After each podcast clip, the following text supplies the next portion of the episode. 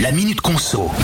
C'est peut-être l'heure pour vous de déménager à la rentrée et, on le sait, changer d'endroit, ça coûte de l'argent, surtout quand on ne part loin, entre la location du véhicule, le prix de l'essence ou encore de l'autoroute. Et un peu comme l'achat groupé d'énergie, le covoiturage ou encore la colocation, j'ai une nouvelle idée pour vous faire économiser de l'argent, le déménagement groupé. De plus en plus d'entreprises proposent ce genre de service, comme Nextories par exemple, qui optimise les coûts de déménagement dans un seul et même camion. Objectif, partager les coûts entre les clients sur un même trajet. Alors pour ça, bien sûr, faut être un peu flexible niveau organisation et qu'une autre personne aille dans la même ville au même moment que moi. Mais quand on sait que cette technique peut nous faire économiser plusieurs centaines d'euros sur la facture totale d'un déménagement, on se dit qu'on peut faire un petit effort.